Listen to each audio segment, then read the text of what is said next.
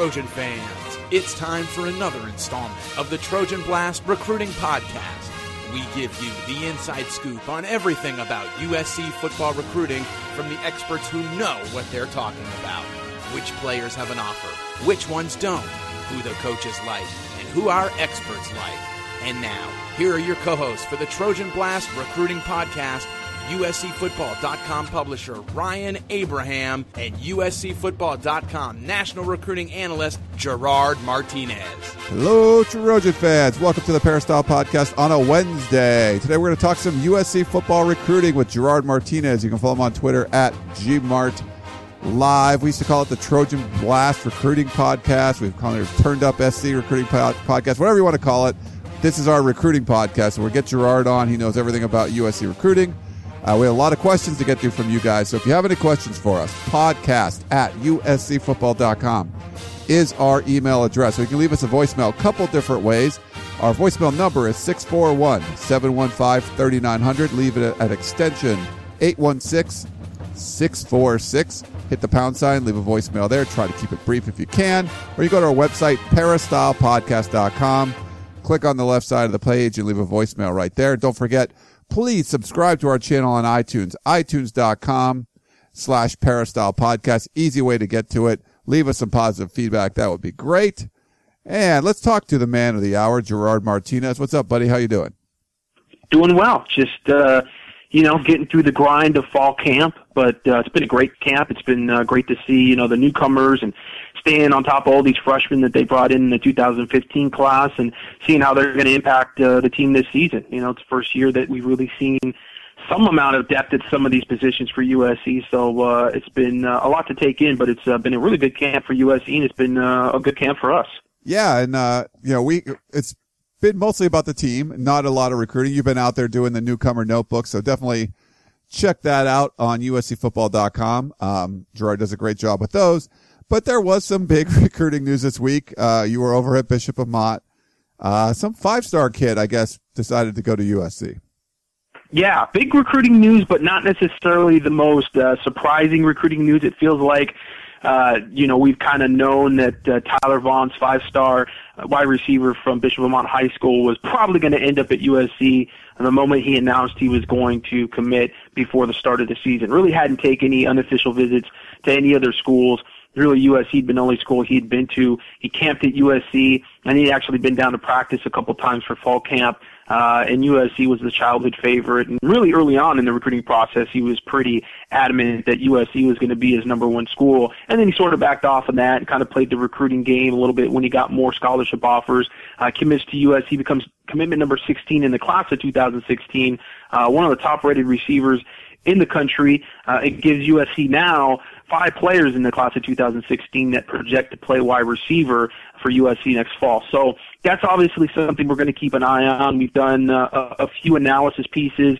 sort of breaking down the receiver class and breaking down the receiver class even going forward because we're not necessarily sure that USC is done recruiting at the receiver position. And obviously with those five guys, you've got two athletes there in Michael Pittman and Trevon Sidney who are both uh, rated among the top athletes in the country. And, you know, possibly some of these guys in the receiver class ended up playing other positions next year. So we'll keep an eye on that. But uh, another big get for USC, and uh, maybe you know the last real big recruiting uh, news uh, from a, I guess, a commitment standpoint. Um, you know, kind of going into the season, I expect USC to be probably pretty quiet with the recruiting trail uh, during the season. They seem to want to concentrate mostly on the on the season and, and focus on winning games.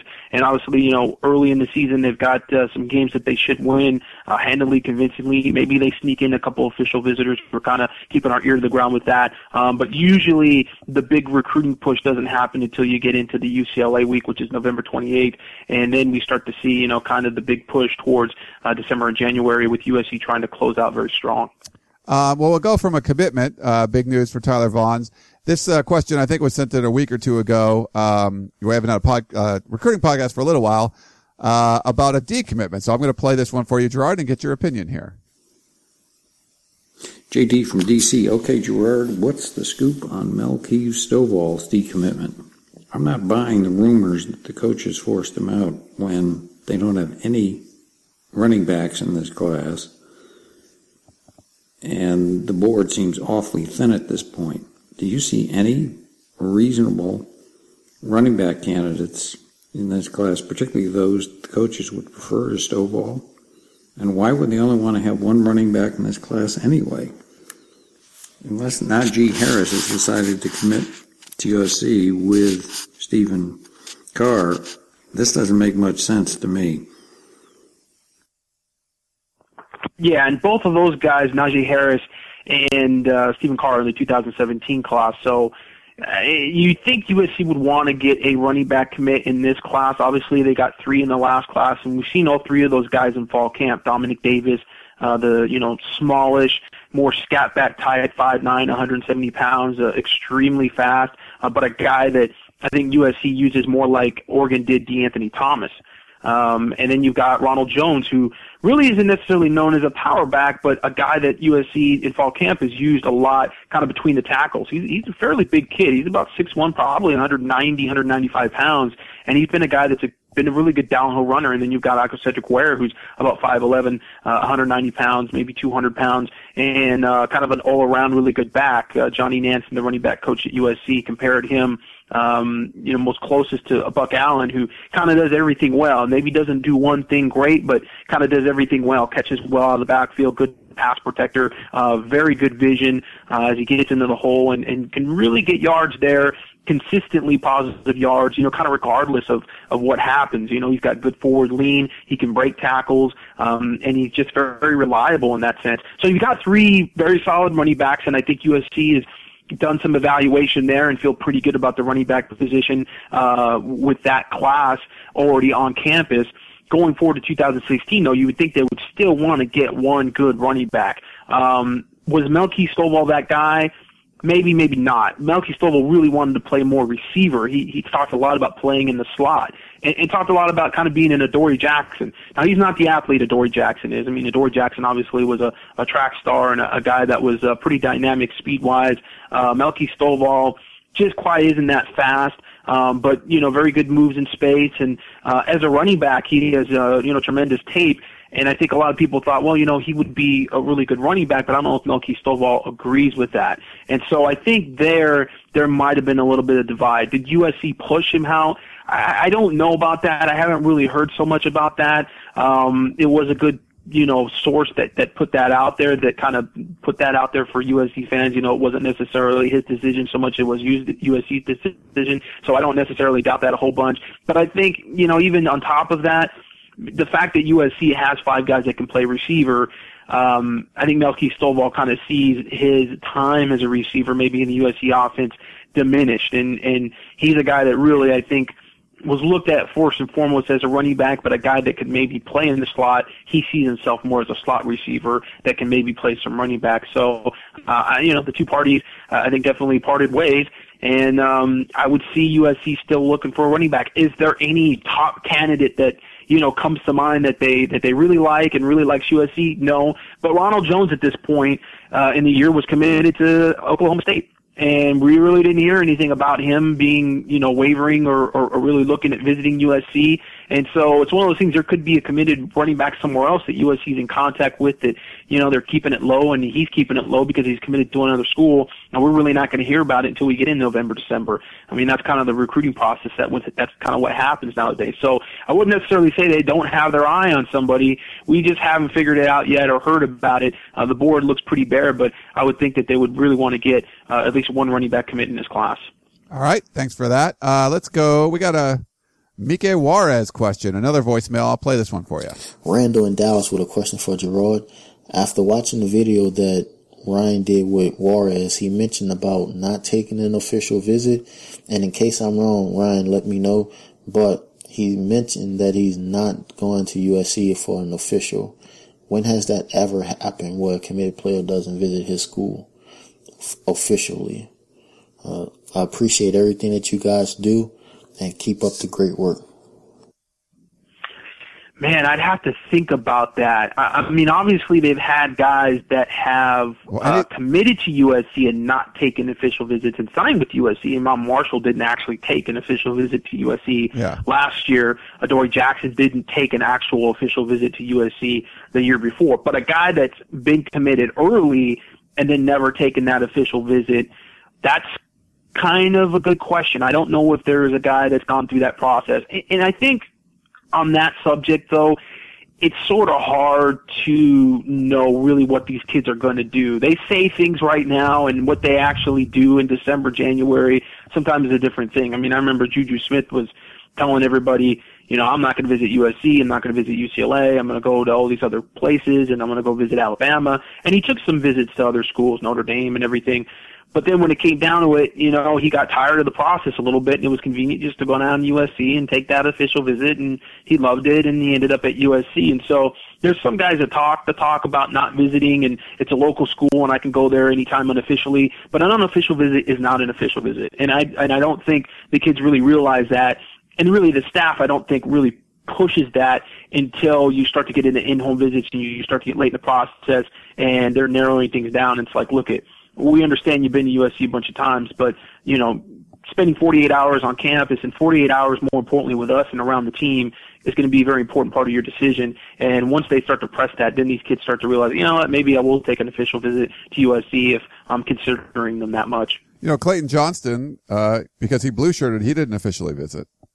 That's true. That's a good call. Yeah, he ended up didn't take. He was a commit early on in the year and ended up taking the blue shirt, which you know basically forbid him to be able to take an official visit and then committed. So that is an example. I, I think with Mike Juarez, I- the point that's being made, and I agree with it, is that he's talking the talk of a commit, but we've heard a lot from good sources behind the scenes that he's not that committed and could very easily end up going somewhere else.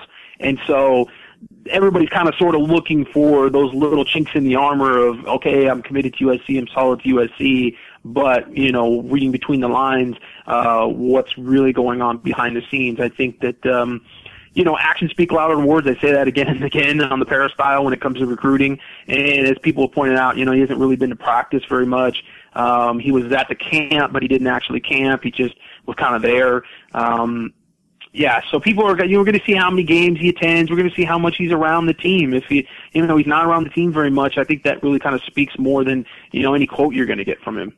And then uh, we also had a question, kind of a follow up to that.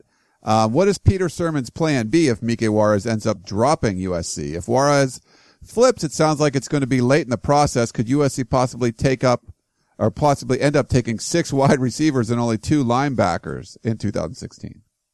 No, because I think you have to look at that position and, and specifically that position, the Sam field linebacker position as a hybrid position in of itself. Look at the guy that's playing there now and starring in that role. Su'a Cravens came to USC, was playing safety, and now he's developed into playing outside linebacker. Uh, I think that's a spot that you've got a lot of athletes that are on the board that may not necessarily may not necessarily be linebackers right now, but could end up playing that position. And I mean, Mike Pittman comes to mind as a guy that's in that receiver role right now. He's going to come to USC, and they're going to give him a shot at playing receiver. I mean, USC's been pretty good about if they say on the recruiting trail, "Hey, you can come in at this spot." They're giving those guys a shot, but. I don't know that Mike Pittman doesn't end up being a really good outside linebacker, and, and a lot of people have talked about that, and that's why he's rated as an athlete and not necessarily just a receiver uh, by scouts. So, you know, I think that's a position that there are some plan Bs. And, and one thing I would stress and say that that this this staff has definitely been really good about, they are very proactive about recruiting plan B and, and making sure they are ahead of the game and not stuck, you know, on signing day with three rides left over or or getting, you know, the shaft from somebody late and not having someone else to go on. I mean, we've seen it time and time again with various different moves um, things have worked out for them, but things have worked out for them because they've been very proactive and they've got ahead of, um, you know, the game in, in, instead of just kind of sitting back and hoping things work out for them. So in terms of uh, uh, being prepared and, and having a plan B for Mike Juarez, yeah, they've got one. All right. Uh, let's go. Let's talk some more wide receivers. Nick from Orange. He says, I was just watching the Josh Imatorbhebhe highlights from the opening. I shot those, Josh, uh, and was really impressed with the aggression with which he played. He seemed to play much bigger than his six foot one frame. As I watched, the closest comparison I could see was Michael Crabtree in college. I'm curious who Gerard and you too, Ryan, think he is most similar to. Thanks for all you do and keep me sane during the off season. Nick in Orange. I'm glad we could keep you sane, Nick. Yeah, I mean, when I saw him at first, uh, Damore'ea Stringfellow was a guy that kind of jumped out to me, who was a wide receiver at uh, at Mission, or excuse me, uh, Moreno Valley, Rancho Verde High School, and, and ended up going to Washington and playing for Sark as a true freshman. He's a little bigger. Uh, Stringfellow is about six two, probably about two fifteen, two twenty ish. Um, but that was kind of the the the the comparison that just immediately jumped out at me. I think with uh, Josh Imatorbhebhe, he, he's a very unique runner, um, unique body style, sort of long, uh, very muscular, long strider. Uh, sort of, you know, has that dip when he runs and kind of runs with his head down. Um, just a really good looking athlete. And I mean, what did he, I think his vert was something like 46, 47 inches and he did it like twice, uh, which, you know, obviously people are a little skeptical of that. You know, I look at it in general as in comparison to the rest of the, the participants there at the opening finals, you know, what was his, what was his vert like? And it was above everybody else's. And this is a guy that's 200, 205 pounds. So, um, athletically, there's not a lot of comparisons out there for a guy like that. You know, there's sort of an Alshon Jeffery thing there that, you know, when we saw Alshon Jeffery and he committed to USC, the the kid from South Carolina who's a four star receiver, now he's playing for the Chicago Bears. He's a guy that committed USC, actually sight unseen, then went to USC for camp, and we were watching him, and it was just like, man, he's just all legs and arms, this guy. And uh, Imatorbhebhe isn't so much like Jeffery build wise, but unique in that way that you kind of look at him and go, okay, he's not really a true possession receiver in that he's not six four, you know, two two hundred pounds. He's not my, you know, Michael Pittman is really physically. You look at him and go, okay, that's a big time. That's a big receiver, a big uh, split end that you know you want to throw the ball up in the air to. Uh, who's going to be a big possession receiver? Um, Imatorbhebhe is not that big. He's you know more in that six one six two range and, and only about you know two hundred pounds. Uh, but he certainly plays big, and he's strong and he's got really strong hands and he'll go across the middle and make catches. Uh, and, then at the same time, he surprises with how, how fast he ran. I mean, he ran, I think, in the prelims of the opening finals like a 4.49 and then ended up hurting his hamstring and then ran more like in the 4.5 range. But those are still really good times for a guy that big and that muscular and that strong. So, so unique athlete. I don't know if there's just that one guy that you would kind of pigeonhole him and say, yeah, he's exactly like this guy. Uh, just a, a very kind of unique player that it's going to be interesting in the in, in and I'll put this out here and, and I was on the bandwagon of putting George Farmer at running back. I really felt like that would be a better position for him. He was a linear kind of athlete, north and south, didn't have the best uh change of direction speed. Um I just thought, wow, you know, I mean, maybe guy that's, you know, 6'1", 215, 220 pounds playing running back with that speed, you can just get him going north and south and get a hole for him. It'd be interesting to see that kind of breakaway speed. Kenny Polamalu agreed with me, and they tried to put him at running back a little bit, but his dad disagreed vehemently, and there were some threats to transfer and everything, so they ended up um, capitulating and giving him back to uh, the receivers, and he never really did anything receiver, and now he's been waived by the Dallas Cowboys, and we're going to see if he has a future in the NFL as a wide receiver or just in general. But I think Josh Imatorbhebhe is another guy that sort of uh, I, wouldn't mind seeing him in the backfield, maybe getting a couple of handoffs, maybe getting a couple swing passes. Uh, he's, he's a little tall, but he runs a lot like a running back with the ball in his hands. And uh, again, it just kind of speaks to the kind of unique athlete that he is. Good stuff there, and we ha- we have a lot of wide receiver. I guess because there's a lot of wide receiver commits, there's a lot of wide receiver questions. But I'll read some of these stuff from Bear Secutor. Um, he wanted to know if if uh, Howard uh, ends up switching from Oregon to USC after the decommitment. Uh, he wants to know is Velus Jones going to stick around if they pick up any more uh, verbals, or maybe Pittman or Sidney could switch to the diff- other side of the ball. Um, you know, he wants to know if Tee Martin's done wide receiver recruiting, any chance of Javon McKinley, and he even points out some 2017 guys, um, Tyjon Lindsey, but I think he's playing wide receiver. But do you think Rodgers, uh, Amari Rodgers and Lindsey could both end up at USC. So lots of different topics, I guess, from Bear Secutor on wide receiver recruiting. Holy cow! Okay, uh, sorry. Yeah. Um, I just want to give, you, you give, your, uh, so give me your wide Howard, receiver. Yeah, give us your wide receiver rant, and then you'll probably hit all these subjects. I would think so. Well, with Theo Howard, USC definitely has a chance. Um, he was up at UCLA a couple days ago watching practice.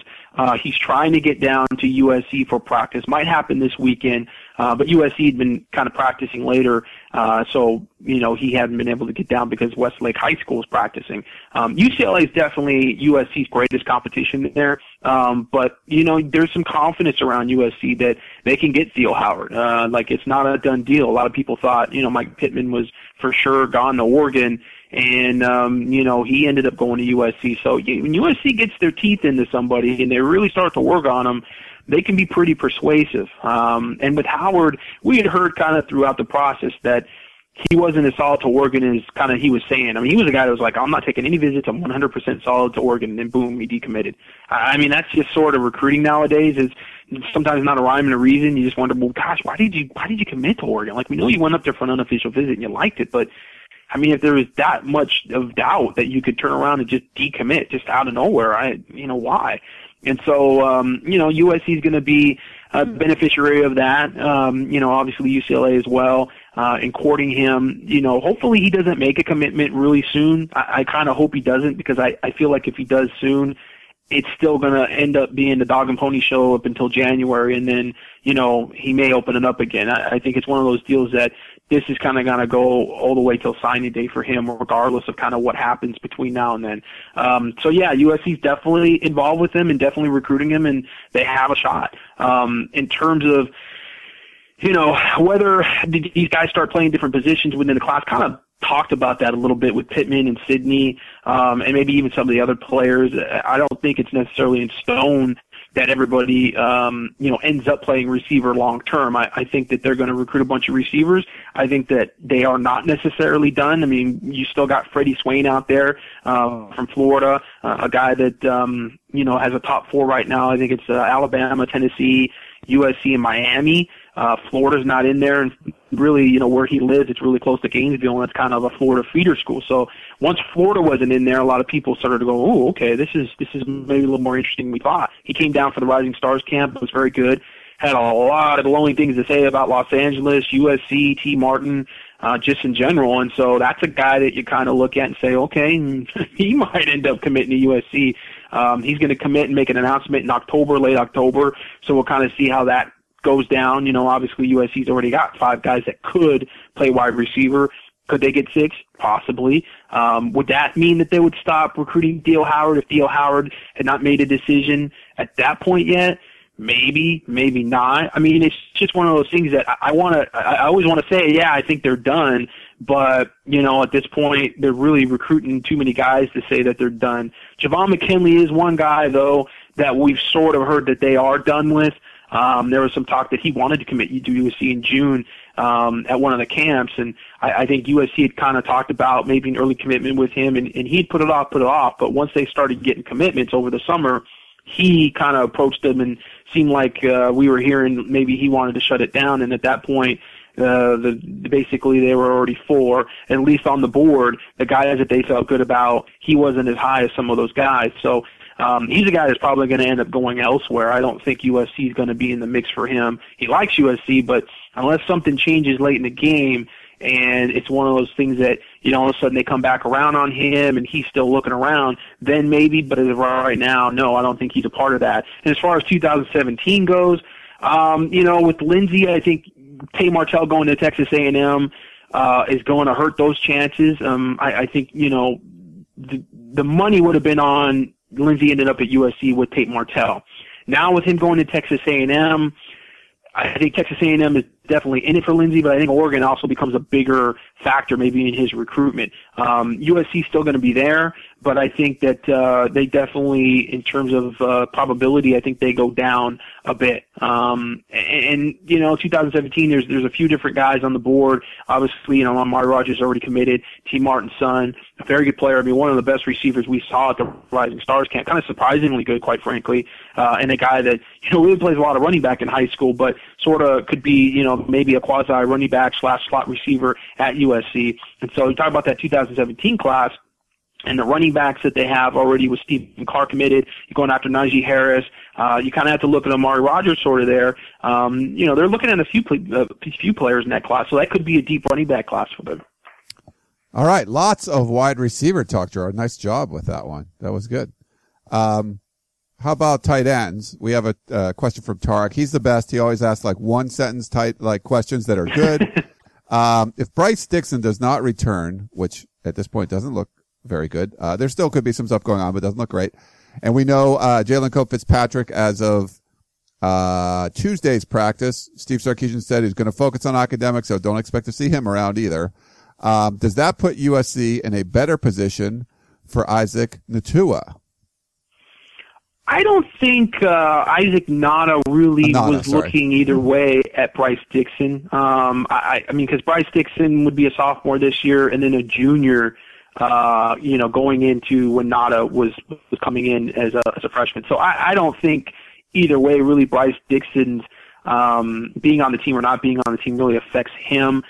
And, and it really, I mean, it's a stretch, but I mean, possibly could actually be more of a negative because I don't know who USC's getting the ball to at tight end this year. I mean, Con- Connor Spears has played well, but you got to put that into context. You know, he is a walk on. He's a guy that you know, we're looking at the receivers, and Tyler Petite is the next best receiver, and Tyler Petite's a, you know, a guy that's going to be a good player at USC. Don't get me wrong; he's going to be a good player. There's some Rhett Ellison to him, but Rhett Ellison wasn't thrust into that spot as a true freshman of being the guy that he ended up being when he was leaving USC. So expectations and context are very important when we watch the tight end position in fall camp and how many guys that are there and how well they do it's just not a position strength for them right now. So, you know, if Bryce Dixon was there, USC would be able to get him the ball quite a bit and really kind of feature him, and that would help a guy uh, like Isaac Nauta. You know, that would help kind of show him, hey, look at this is how we want to use you. The problem this year is that they don't have a guy to basically showcase to show a guy like Isaac Nauta, hey, look at this is how he would use you. And Isaac Nauta is already going to be a tough pull. I mean, you know, a lot of people think he's going to stay close to home. He's going to go just to Georgia. Um, I think personality-wise, I've talked to him in person a couple times and, and meeting him up there uh, in Oregon for the opening finals. You know, this position-wise is a guy that I think is going to love LA, man. I mean, he, he's a really kind of worldly kid. Played AAU basketball, articulate. Um, he just seems to be around and, and is not afraid of the big spotlight that you know Los Angeles sort of provides. And so um, I, I think that part of it, it, you if he can get out here for an official visit, it's going to open his eyes a lot. And the depth chart is obviously going to open his eyes. But if there is one issue, it's the fact that you know whoever USC's playing that game, if he comes in against UCLA, I don't know who's going to have, you know, five, six catches in that game and be a guy that, you know, they can kind of showcase in that spot. They kind of have to show him film of Bryce Dixon and maybe uh, Austin Seferian-Jenkins up at Washington because at this point, you know, Xavier Grimble and, and Randall Telfer certainly weren't guys that you could necessarily, you know, circle for the Steve Sarkisian offense and how they uh, were able to feature tight ends. So um, that might actually be a little bit of a negative working in USC's. All right. Uh, how about Stephen Poway? I know what matters most is how USC is ranked at the end of the season, but with Ricky Town's sudden departure before the fall semester has begun, does this mean USC loses the title of the number one recruiting class in the nation for 2015? I recall the margin was razor thin against Alabama. Steve and Poway. I think technically, yes. Uh, I think literally and practically no one cares. Uh, that is all about then and that point in time when you're on signing day and you can say, oh, we got the number one recruiting class, and you sort of use that to sort of recruit itself. And I think that was really what that was all about for USC right then and there. I don't think they dropped a three or four, anybody really would care. Um, it's it's a publicity thing, uh, quite frankly. It's it's you know recruiting, recruiting itself, and being able to market and say, hey, you want to be a part of the number one class, or you know, with this class saying, hey, we had the number one class. I mean, USC coaches are not going to say, oh, uh, we had number one class, except yeah, Ricky Town left. No, yeah, that wasn't really. Uh, but yeah, yeah, we're still really good. Nobody's saying that. They're probably still telling everybody, hey, we had number one class last year. We had a, a top five class the year before. We're building. We've got depth We're going to be great. We're going to be a national championship contender. Get on this train. That's basically what they're saying. So I don't think it really affects that too much. Yeah, I mean that's like water under the bridge for sure. And people were talking about like, oh, was Ricky a four star or five star? I mean, obviously he's already he was already on campus practicing. It doesn't really matter. But I guess uh, you could point out that Daniel Imatorbhebhe was part of that class, and he transferred in from Florida. So Florida, he was part of Florida's class. Now USC picks him up. So they lose one, but they also picked up another one. Yeah, true. And Tyler McNamara is a guy that transferred in, and um, so I mean, there's there's a lot of you know the blue shirt thing is kind of sort of muddied the water a little bit with you know who's actually counting towards what class and and and how good a class is. I mean, we're talking about a guy like with Imatorbhebhe. At least he's a freshman, so he's coming in and and he's a freshman, a part of that class. Even though he was an early enrollee at Florida, he's still a part of that actually that freshman class. Uh, but a guy like McNamara who's coming in basically is like a transfer. I mean, you're gonna have to look at him as a junior college type of player, you know, with you know the guys that they got like Daquan Hampton and, and Isaac Whitney, and then you're going, well, okay, you know, are you looking at it class for class? I mean, do juniors count as a class? It's really just about the cycle and each team you have and the amount of contribution that happens, you know, to be with the team. And obviously, Ricky Town wasn't going to really be a big contributor this year, and even in the future. I mean, we were watching fall camp and we saw that you know Sam Darnold started to overtake him, and Sam Darnold didn't have those snaps in in spring, and I think that's what really you know kind of resonated with Ricky Town. It was like, man, I I mean, he got a jump on it. He had the advantage and just wasn't able to sort of establish himself and solidify that that three spot. And and, and people were kind of um, they took a little bit of, of umbrage to me sort of putting that out there that Ricky Town had led uh, the quarterbacks in interceptions in camp, sort of like I was taking a shot at him. But I think that brings context as to you know maybe why he felt like he needed to move on. He he wasn't he was struggling, and and sometimes it's one of those things where you just feel like you need a fresh start. I was here during spring. I didn't you know, play maybe as well as I wanted to play, and now I'm competing with this other guy in my own class, and I'm still struggling. You know, I need I need a, a, a new a new scenery. You know, I need new scenery. I need kind of a new a new offense, and just go somewhere else. And uh, so it wasn't really a shot. It was so much just the fact of kind of how things were going in the context of fall camp, and maybe explaining why he transferred so early.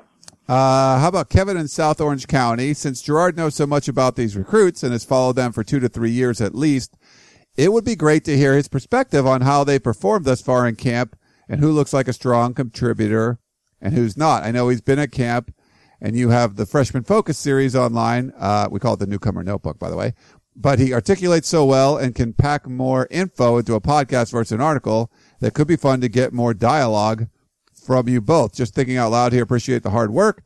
And I do love, I like the new podcast format. It's how I consume sports these days. Kevin in South Orange County? Well, that's not a rapid fire question. That um, is not. I don't think I'm going to go through like every guy. No, let's go through a couple. We could go through a couple, Gerard, and like one guy that stood out to me right away. Like if if you were talking about linebackers, I was in love with Porter uh, with uh, Osa Masina, but really I think Porter Gustin's outplayed him so far. He's had another sack yesterday. He's probably I think it's four sacks in the last couple of practices, and just been an absolute beast out there. Uh, so he's a guy that's, I think, playing even better than what I thought he was going to do. He's played very well. I think, again, context is important. Uh, you kind of have to bring it in with Osa and, and I, I, apples and oranges. You know, I know that's a, yeah. a favorite phrase for USC fans. um, but, uh, you know, Osa's playing a different position now. He's playing inside linebacker. He's playing the will, which is an inside linebacker position for USC. And I think he's just learning that position. Different eyes. The game is coming at you differently. He he's played outside linebacker uh, most of his life and, and been a running back. So he's a guy that's really played in space and sort of been out in the edge and rushed the passer. Porter Gustin's playing a position where he was actually more of an inside linebacker in high school, and now he's playing an edge rusher. And that position is really more simplified, especially right now in camp and started in in in, uh, in terms of install. Uh, he, you know, he got three sacks in the in the scrimmage, and really all three sacks came on speed rushes. He really, I mean, two of them came against Roy Hemsley. He just ran right by Roy Hemsley. Uh, Roy Hemsley's got to kind of get himself straight. I mean, he's athletic. He's got good footwork. But against Porter Gustin, he just had no answer for Porter just using a speed rush and dipping his shoulder and getting right by him. And so, from that respect, you know, what he's doing is, is pretty basic, pretty straightforward. He's doing it well, and that's good to see that he's locking down a facet of his game and and developing it and being a guy that can contribute. Uh, but talking to Peter Sirmon afterward, Peter Sirmon was very quick to sort of take it down a notch and say, you know, he's also got to clean up some things technically. And there's some other things he's doing outside just the speed rush in terms of leverage, in terms of against the run, um, that, you know, he has to get better at. So everybody's excited about the stats and kind of what you see just flash in front of you. But I wouldn't necessarily say, well, he's played so much better in fall camp than Osa Masina because it's just apples and oranges. It's just different stuff. Um, I mean, I agree. Gustin has definitely played well, but I disagree. Anybody saying that Osa Masina has been disappointing because he's played well too. I mean, he showed his flashes.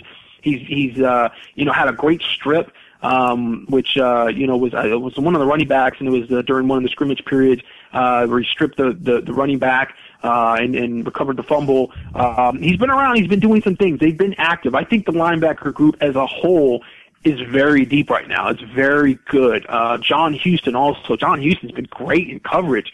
I mean, people don't understand. I mean, there's some some some plays there where he's closing on these running backs in the flat and, and making plays. And it's not an interception and it's not a sack and it's not some great highlight play. So it's sort of just part of the greater defense and people don't necessarily see it. But I'm focusing on these guys. I mean, my, the newcomer notebook is me watching all these guys that are newcomers to practice, specifically the freshmen. So I'm focusing in on just him from snap to finish, and I know whether these guys are playing well or not. And and really, all of them have played well. Cameron Smith is another guy that might push for starting reps for USC. I mean, he's a guy that had a couple of picks in the spring game. He's just continued to develop. You look at him and you go, hey man, six two, I mean two forty five, two fifty. You know, he's not going to be that great in coverage, but he's a guy that's getting it done in coverage as well. So, you know, I mean, I think the linebacker group as a whole, everybody was excited about that. They were excited about the size and athleticism USC recruited in the 2015 class, and it's met my expectations personally. You know, I, despite maybe not as many highlight plays and you know interceptions and whatnot, um, I've seen some great play from the young uh, from the young, uh, young linebackers. Um, I think obviously the running back position is another that we look at. You know, and, and trying to see who's that guy? Not necessarily take over for Buck Allen because I think Tre Madden's going to take over for Buck Allen. Um, he's not going to be the same type of running back it's not the same style, but that's going to be the guy that's going to take over for, for Tre Madden along with Justin Davis, hopefully kind of evolving and, and getting better in his role. Um, so it's going to be who's the guy that comes in and sort of is the is the, the third back that sort of flashes in there and can make some big plays. And USC definitely wants it to be Ronald Jones from what I can see. I mean they're they're they're giving him a lot of carries and they they, they want to sort of get him into some type of rhythm and, and kind of supplying a spot for him there. Um, and, and he's shown some flashes. He's had some big runs. We've seen a little bit of that speed. We've also seen that his hands, you know, he needs to work on that. I mean, he's a guy that with that kind of speed and athleticism, you want to get in the open field. Sometimes the best way to do that is to throw him the ball, but his hands are, are suspect. So he's got to improve in that area. Um, you know, Dominic Davis, we've seen flashes of like I think they're still trying to evolve that position. They're still trying to figure out how they want to use him.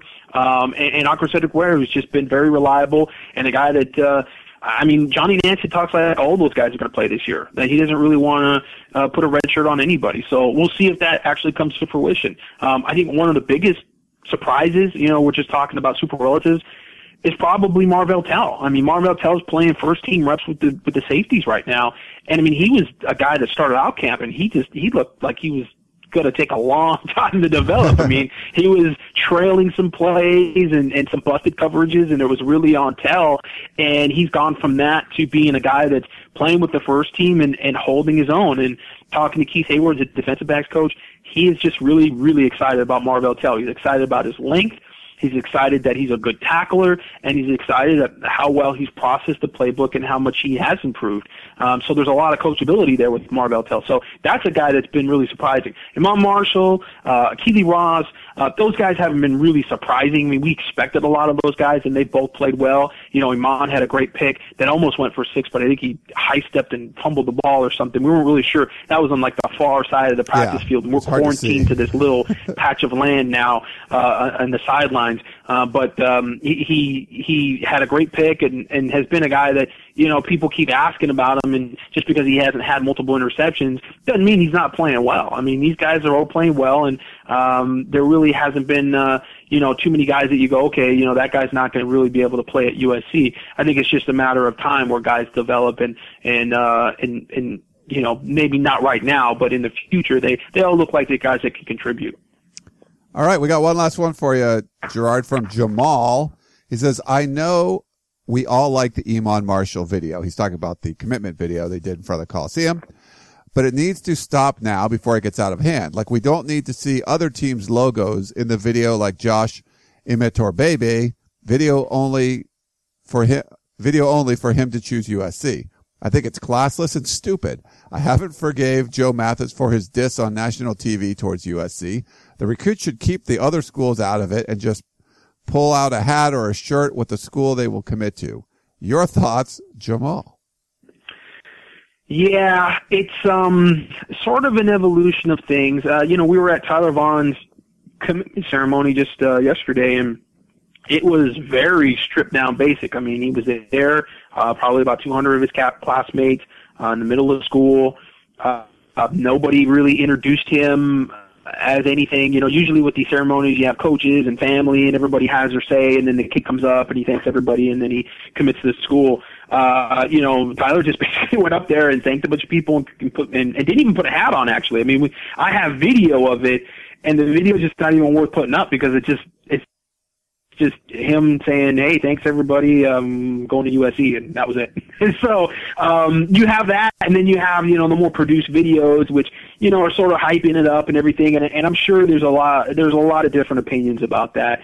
Where do I sit on it? You know, I, obviously I don't think anybody should disrespect other schools in their videos, and, and certainly you know anytime you get a scholarship offer from a school, I mean that's that's a blessing. I mean these kids talk about how they're blessed, and you know that's the thing on Twitter. You know, I got a new offer from blah blah blah, blessed.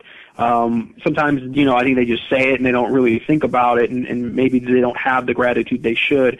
Uh, when you think about, you know, people that have to pay their way through college, like me, or people that can't even get to college because they can't pay for it. Um, but uh, it's one of those things that I think unfortunately, it's probably going to get worse before it gets better in terms of you know what kids do. And you know, there was a kid that didn't even do a video but just uh, I, I think he committed to UCLA. Uh, Raheem um, Johnson. Jeez, I'm forgetting his name. The big kid from Salesian who plays receiver and outside linebacker. Um, I, I know he spelled his name kind of weird It's Raheem. Uh, good kid. I mean, a guy that I've known. I mean, I was, I think, the first guy to write about him. Saw him in a passing tournament like two years ago at uh, at Loyola High School, and and was kind of watching him. And uh, I, I think he committed. He's 2017. I think he's committed to UCLA and he went on Twitter and like put a video up of him like burning his USC gear or something like that, and it was silly. It was it was a bad move, you know. He just you're dude, you're 2017, man. That's that's that's a long ways away. It's two years away, basically. You don't want to be burning uh, clothes because you're kind of literally burning bridges, doing things like that. And so kids will be kids.